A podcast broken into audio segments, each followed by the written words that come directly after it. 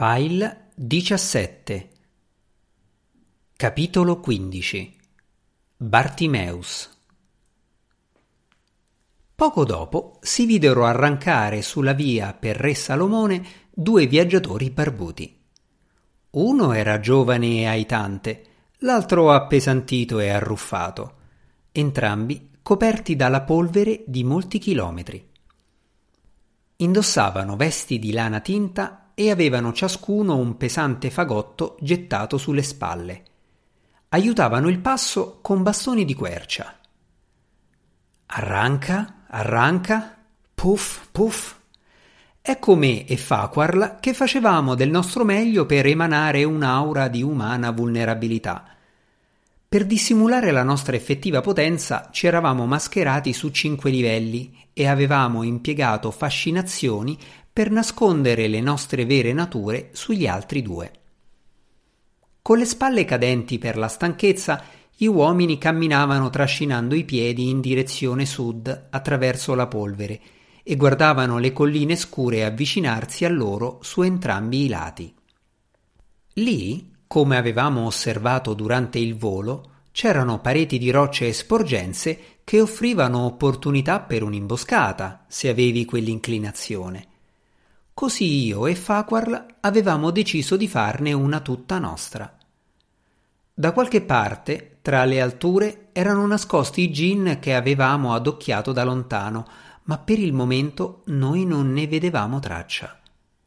Tutto era tranquillo, fatti salvi due avvoltoi nel cielo che scivolavano lenti dentro e fuori il nostro campo visivo. Lanciai loro un'occhiata furtiva. Erano veri, per quel che potevo giudicare. Riabbassai lo sguardo. Un passo stanco dopo l'altro, proseguimmo.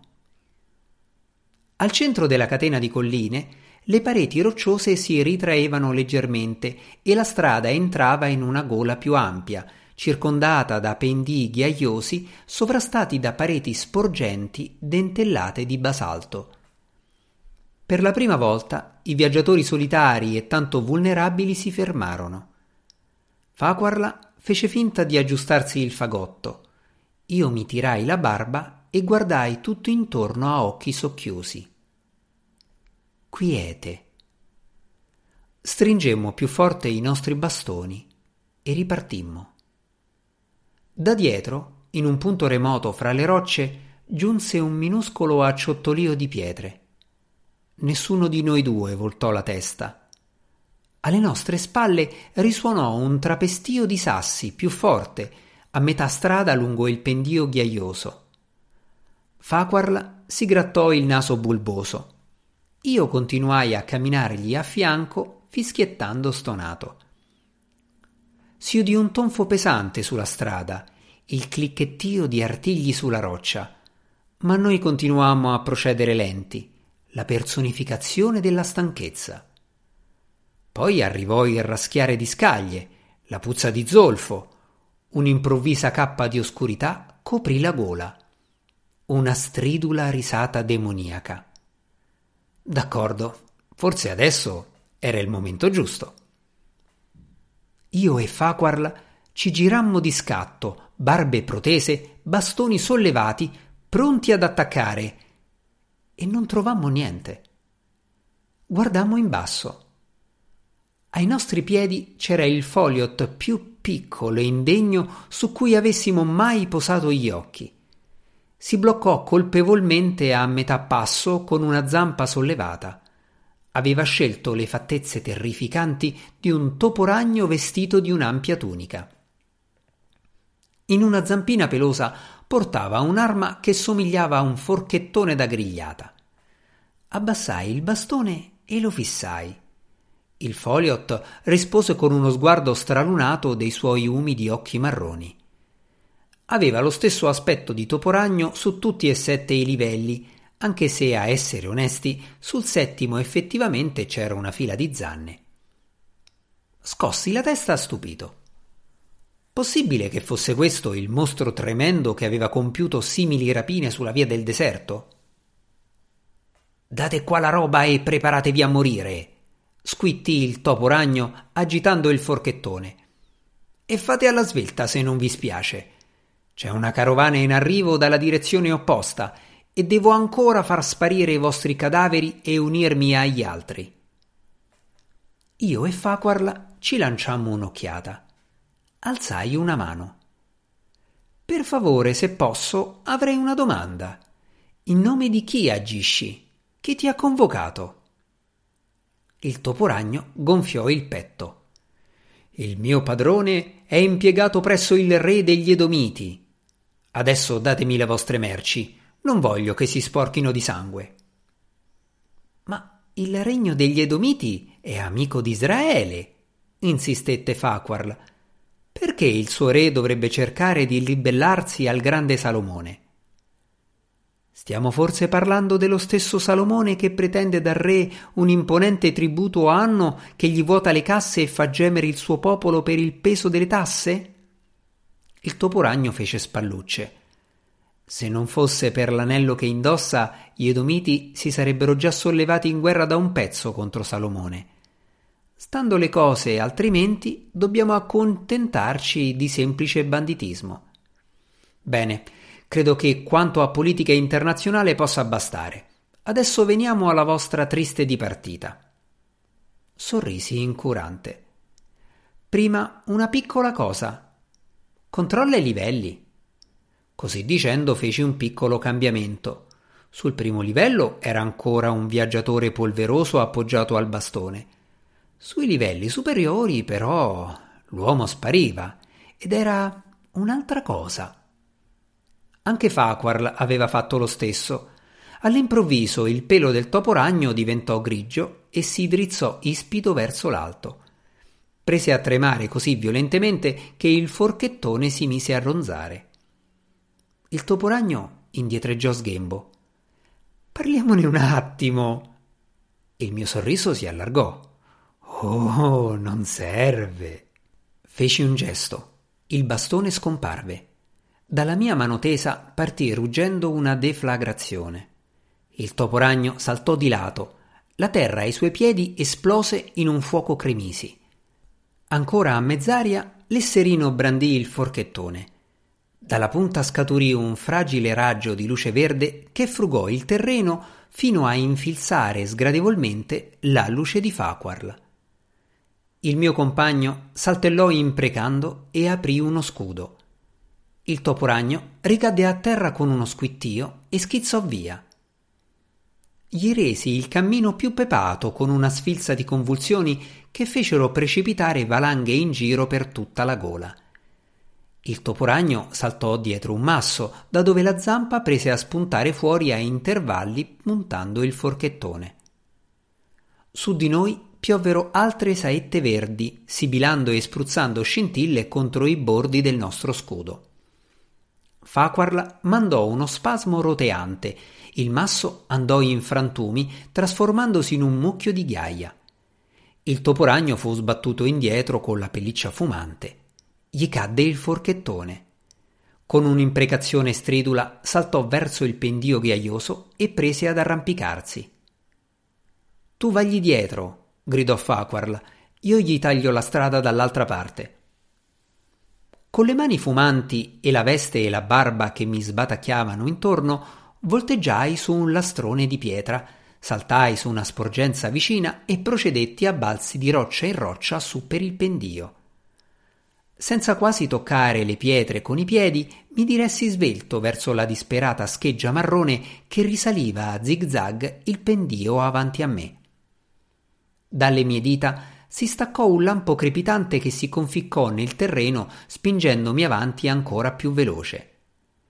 Il toporagno giunse in cima al pendio e per un momento lo vidi stagliarsi peloso contro il cielo.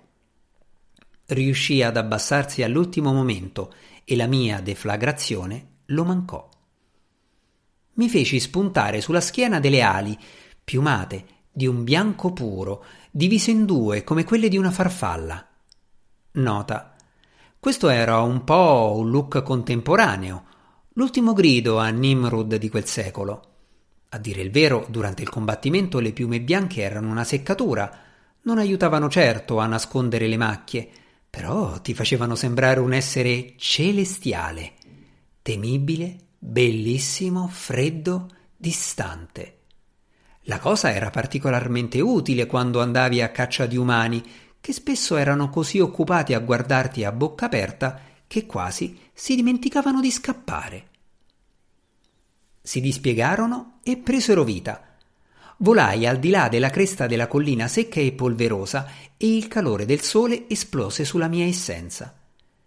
Il toporagno era in basso sotto di me, inciampava, si tuffava giù per un crinale ondulato di terra. Non lontano, più avanti, vidi un rozzo accampamento. C'erano quattro tende piantate in un piccolo avvallamento, circondate da pile di provviste, i resti anneriti di un fuoco, tre cammelli annoiati legati a un palo di ferro e molte altre tracce e roba sparsa. I proprietari di tutto questo erano tre uomini, presumibilmente maghi ed omiti, anche se, a essere onesto, tutte le tribù della regione per me avevano lo stesso aspetto vestiti di vesti marroni e caramello, con in mano bastoni per camminare e sandali polverosi ai piedi. Se ne stavano all'ombra delle tende, fermi come statue, in atteggiamento di calma concentrazione, con gli sguardi rivolti da un'altra parte, sul versante opposto del crinale che volgeva verso un'altra curva della strada nel deserto. Gli strilli del toporagno li allertarono, Voltandosi indietro, videro lui che si avvicinava a ruzzoloni e più lontano la mia forma implacabile e vendicativa che precipitava dai cieli. Gli uomini scapparono urlando. Uno strillò il nome di uno spirito e dalla gola più avanti giunse un grido di risposta profondo e pressante. Adesso sì che le cose si facevano interessanti. Mi tuffai dall'alto, dando sfogo a tutta la furia repressa della mia schiavitù. Una successione di saette infuocate partì a mitraglia dalle mie dita, colpendo il suolo a destra e a manca. Si sbrecciarono pietre, terra e sabbia esplosero contro il luminoso cielo azzurro. Finalmente il topo ragno fu colpito al centro della schiena pelosa ed esplose in mille dolenti bruscoli di luce. Dalla gola più in là emersero due figure mastodontiche. Entrambe, come me, erano alate alla maniera biforcata a sera. Entrambe, come me, indossavano corpi umani. Diversamente da me, avevano scelto teste un po' più esotiche per spargere meglio il terrore fra le loro vittime stradali. La più vicina, un uttuku con la faccia di leone, portava una lancia insanguinata. Nota. Evidentemente il topo ragno, quali che fossero i suoi molti difetti, non ci aveva mentito. Laggiù in basso stavano tenendo un agguato ad altri viaggiatori. Il suo commilitone, la cui testa somigliava a quella di un varano sgradevolmente mascelluto e dalla pelle flaccida, aveva scelto la scimitarra. Tra grida belluine e ali piumate sbattute nell'aria, volavano veloci verso di me. Li avrei uccisi se avessi dovuto, ma preferii uccidere i loro padroni. Nota è un principio generale acquisito. Quando sei costretto a un'improvvisa battaglia contro un altro spirito, non hai modo di valutarne il carattere. Può essere ripugnante e odioso, o gioviale e simpatico, o qualsiasi combinazione nel mezzo. L'unica certezza è che non combatterebbe contro di te se non fosse per l'ordine che incombe su di lui, e perciò ha più senso espungere il marionettaio e risparmiare lo schiavo. Nel caso degli Uttuku, naturalmente, era da presupporre che avessero la rettitudine morale di due furetti che litigano in un sacco, ma anche stando così le cose, il principio restava valido. I maghi ed omiti agirono ognuno secondo la propria natura. Il primo, in preda al panico, si mise a girare su se stesso da una parte e dall'altra, poi finalmente inciampò nello strascico della veste e cadde sul fianco della tenda più vicina. Ma prima che potesse riprendere l'equilibrio, la mia deflagrazione lo levò di torno in una palla di fiamme. Il secondo aspettò a piede fermo, dopo aver tirato fuori da una sacca accanto al fuoco un tubo di vetro lungo e sottile. Mentre mi lanciavo su di lui, infranse il tubo contro una roccia e puntò l'estremità rotta verso di me. Ne fuoriuscì una corda di una sostanza nera oleosa che oscillò pigramente indietro e poi scattò avanti nella mia direzione come il lancio di un pescatore. Ma io gettai un nodo oscuro che catturò il centro della corda fumosa e con un maleducato rumore risucchiante la aspirò nel nulla. Dietro alla corda andarono anche il tubo di vetro e il mago che lo teneva stretto. In un batter d'occhio furono risucchiati anche loro nel nodo, che alla fine ingerì anche se stesso e svanì. Alla morte dell'Edomita, che sopraggiunse pochi istanti dopo la sua scomparsa nel nodo, nota un curioso ritardo temporale che in questi casi si verifica sempre. A volte mi chiedo che cosa vedano e provino le vittime in quei secondi fugaci all'interno del nodo, sole nell'infinità del nulla. Luttuku, testa di leone, emise un grido di gioia, diventò un vapore resinoso e si dissolse nel vento. Luttuku, testa di varano, chiaramente servo di un terzo mago, rimase invece dov'era, estrasse la scimitarra e interruppe la mia traiettoria di volo con una serie di violenti colpi e attacchi che faticai a scansare. Non potevi uccidere il mio, disse Luttuku cercando l'affondo in direzione del mio ventre. Mi girai di lato, guizzai via, rotolai a mezz'aria. Sto facendo il possibile, ma nel frattempo ti dispiacerebbe cercare di non infilzarmi. Luttuku scansò il mio spasmo, calò la scimitarra. Non è così che funziona. Lo so, Sfuggendo per pochi centimetri all'attacco successivo, inclinai a sinistra e virai rasoterra. Passai sparato fra le due tende e tornai a librarmi. Intanto esaminai il crinale in cerca del terzo mago e feci giusto in tempo a cogliere un barluginio marrone e caramello che iniziava una frettolosa discesa nel burrone. Mentre Luttuku si dava da fare alle mie spalle, seguii con intenti assassini le domita al di là del crinale, planando come uno sparviero o un altro rapace dietro il suo topolino. Eccolo lì che scivolava e sgambettava giù fra le rocce, con la veste tirata sopra le ginocchia e i sandali strappati. Teneva la faccia china, concentrata sul pendio. Non si voltò a guardare indietro nemmeno una volta. Sapeva che la morte lo stava inseguendo su radiosi ali bianche. Avanti e sotto di me, sulla strada, vidi molte altre cose. La figura robusta di Faquarla che lottava con un terzo uttuco. Questo aveva la testa di un ariete dalle lunghe corna, mentre altri due gli giacevano morti accanto, e tutto intorno i resti di un massacro. Cammelli e umani sparsi in giro come stracci usati sul terreno annerito. Un colpo d'aria mi avvitai di lato appena un po' troppo tardi e sentii una fitta di dolore mentre la scimitarra dell'Uttuku mi tagliava la punta di una delle ali, tarpandomi alcune penne primarie e rovinando completamente la mia deliziosa simmetria. L'equilibrio se ne andò e così l'aerodinamica. Precipitai sul pendio, atterrando con ineleganza sulla schiena e presi a rotolare giù per la discesa. Luttuku mi fu subito addosso, pronto a infliggermi il colpo di grazia. Per ritardarlo, e non è una cosa facile quando rotoli veloce, provare per credere, gli sparai una enervazione da sopra la spalla. Lo colpii in pieno, succhiandogli le energie e rendendogli i movimenti lenti e vischiosi. Perse la scimitarra. Con le ali flosce e gli arti che si muovevano fiacchi, cadde a terra e prese a rotolare sulla mia scia. Scendemmo giù per la collina a capriole, in mezzo a una valanga di pietre, e ricademmo sulla terra battuta della strada nel deserto. Ci tirammo a sedere a fatica. Ci guardammo l'un l'altro, sollevammo entrambi una mano. Io fui più veloce, lo feci esplodere con una deflagrazione.